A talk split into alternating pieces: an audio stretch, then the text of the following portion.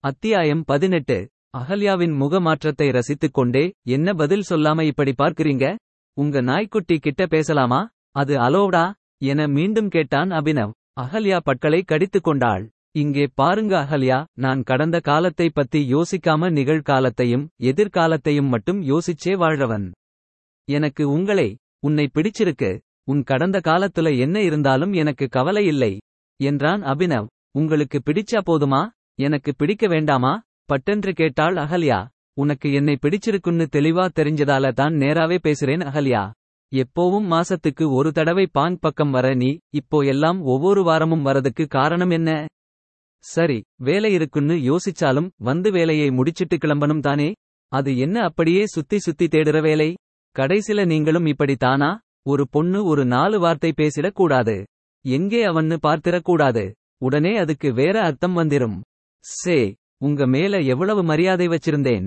சரி அகல்யா இது வரைக்கும் அப்படி யோசிக்கலைனா இனிமேல் யோசி. யோசிங்க நான் தப்பானவன் இல்லைன்னு என் கண்ணை பார்த்தாலே தெரியலையா? இந்த பேச்சே வேண்டாம் ப்ளீஸ் இதோட நிறுத்திடுங்க. அப்போ இதுக்கு மேல நாம சந்திக்காம பேசாம இருக்கிறது தான் நல்லது. ஏன் என் மனசில காதல் வந்திருக்கு அகல்யா. அது உன் சாரி உங்க கிட்ட எதிரொலிக்கலன்னு தெரியுது. நான் என் ஆசையை மறைச்சு வச்சு சாதாரணமா பேசுறது எல்லாம் சரியா இருக்காது. நான் ஒன்னு சொல்லவா? இது உங்களுக்கு ஆஃப் வீக்கெண்ட் தானே? உங்க அப்பாவையும் அக்காவையும் போய் பாருங்க பேசுங்க. இங்கே தனியா இருக்கிறதால தான் உங்களுக்கு இப்படி எல்லாம் யோசிக்க தோணுது என்றாள் அகல்யா. சரி நான் போறேன் அகல்யா. நீங்களும் நான் சொன்னதை யோசிக்கிறேன்னு பிராமிஸ் கொடுத்தா நான் போறேன். பிராமிஸ் யோசிக்காமல் அபினவிடம் சொல்வது எளிதாக இருந்தது. இப்போது தனிமையில் இருக்கும்போது அந்த ஒரு வார்த்தை அகல்யாவை படுத்தி எடுத்துக்கொண்டிருந்தது. அவனிடம் வாக்கு கொடுக்காமல் வந்திருந்தாலும் அபினவுடைய ஞாபகம் வராமல் இருந்திருக்கப் போவதில்லை. அகல்யாவுக்கு அவளுடைய மனம் தெளிவாக புரிந்தது. இது போன்ற உணர்வுகளுக்கு எல்லாம் அவள் அப்பாற்பட்டவள் என்று நினைத்திருந்தது எவ்வளவு பெரிய தவறு. அவளுடைய இதயத்தை துண்டு துண்டாக கூறு போட்ட வலி நிறைந்த அனுபவங்களுக்குப் பிறகும் ஒரு ஆண் மகனை நேசிப்பது சாத்தியமா? சாத்தியப்பட வைத்திருக்கிறானே அபினவ். அபினவை பற்றி யோசித்த உடனே உலகமே இனிமை நிறைந்ததாக மாறிவிட்ட மாயை அவளை சுற்றி படர்ந்தது. அபினவ் தனுஷ் போல பக்கத்து வீட்டு பையன் போன்ற தோற்றம். கண்ணியும் இதுதான் அகல்யாவை அவன் வசம் ஈர்ப்பது. உதவுகிறேன் என்று உரசுவது கிடையாது. பேசுகிறேன் என்று தொடுவது கிடையாது. கண்களை நேராக பார்த்து பேசுவான். இப்போது அவனுடைய காதலை சொன்னபோது கூட மனசுக்குள் காதலை ஒளித்து வைத்துக் கொண்டு சாதாரணமாக பேச முடியாது என்று தானே சொன்னான். நேர்மையானவன். எனக்கு ஏத்த பையனை கண்டுபிடிக்கிறது ஈசிம்மா சிம்பிளா இருந்தா போதும். ஓவர் ஸ்மார்ட்டா இருக்கணும்னு எல்லாம் இல்லை. நல்லவனா இருக்கணும். சும்மா சும்மா வழியக்கூடாது. ஹானஸ்டி சின்சியாரிட்டி இருக்கணும். போன ஜென்ம நாட்கள் போல தோன்றிய பழைய வாழ்க்கையில் அவள் சொன்னது நினைவுக்கு வந்தது. அபினவ் அப்படியே அதே டெம்ப்ளேட்டில் பொருந்துகிறானே.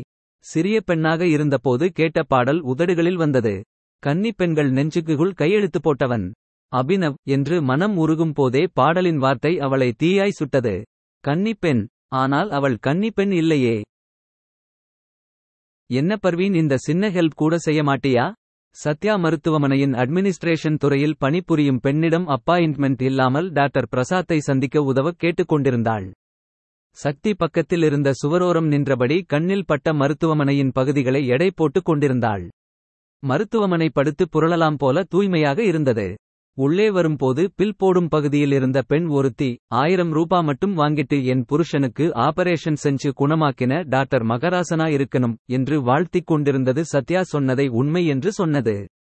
இந்த காலத்தில் கமர்ஷியலைஸ் ஆகாத மருத்துவமனை ஒன்று இருக்கிறதா? சக்திக்கு சந்தேகமாக இருந்தது. பார்வையை சுழற்றினாள். இணைக்கப்பட்ட கியர்களைப் போல எல்லாமே சீராக நடந்து கொண்டிருந்தது. வெட்டியாக நின்று கொண்டு இருக்காமல் அனைவருமே வேலை செய்து கொண்டிருந்தார்கள். டாக்டரை பார்க்க வந்த அவுட் பேஷண்டுகள் கூட வரிசையாக போடப்பட்டிருந்த சேர்களில் அமர்ந்திருந்தார்கள். அதே இடத்தில் உதவிக்கு இருந்த மூன்று பெண்கள் புதிதாக வருபவர்களுக்கு உதவி கொண்டிருந்தார்கள். செல்போனில் யாரேனும் பேசினால் அங்கே இருந்த போஸ்டரை காண்பித்து வெளியில் பேச சொன்னார்கள். எல்லாம் சரியாக தான் இருக்கிறது. ஒருவேளை போலீஸாக இருந்ததால் எல்லாமே அவளுக்கு தப்பாக தோன்றுகிறதோ?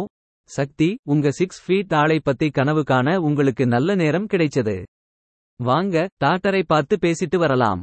சத்யா முன்னே நடக்கத் தொடங்கியிருந்த பர்வீனை காண்பித்து சக்தியிடம் சொன்னாள். இரண்டு பேரும் பர்வீனை தொடர்ந்து நடந்தார்கள். பாதி வழியில் திரும்பி பார்த்த பர்வீன் டாக்டர் வரார் சீக்கிரம் வாங்க என்று செய்தி சொல்லிவிட்டு வேகமாக நடந்தாள். பர்வீன் காட்டிய பக்கம் இரண்டு பேர் டாக்டர் கோட் அணிந்து நடந்து வந்து கொண்டு இருந்தார்கள். ஒருவர் வயதானவர் ஒருவர் நடுத்தர வயதானவர். இரண்டு பேரும் அங்கே இருந்த லிப்டின் முன் வந்து நின்றார்கள். எக்ஸ்கியூஸ் மீ டாக்டர் பிரசாத் பவ்யமாக பேசினாள் பர்வீன். வயதான மருத்துவர் பர்வீன் பக்கம் பார்த்தார். இவங்க சத்யா இன்ஸ்பெக்டர் தென்றல்வாணனோட மனைவி. உங்களை சந்திக்க வந்திருக்காங்க. இன்ஸ்பெக்டரா? டாக்டரின் நெற்றி யோசனையினால் சுருங்கியது. நம்ம ஹாஸ்பிட்டல் கேம் டைம்ல ரொம்ப உதவி செய்தாரே டாக்டர் அந்த inspector Thendralvanan. Oh right right inspector தேன். உன்னையும் எனக்கு தெரியுமே சத்யா கரெக்ட். Correct doctor. உங்களுக்கு நல்ல ஞாபக சக்தி. மெமரி இல்லாம டாக்டரா இருக்க முடியாதும்மா. என்ன விஷயமா பார்க்க வந்தீங்க? ஏதாவது டொனேஷன் வேணுமா? அதெல்லாம் இல்லை டாக்டர். அகல்யா டீச்சர் பத்தி பேச வந்தோம் என நேரடியாக விஷயத்திற்கு வந்தாள் சத்யா.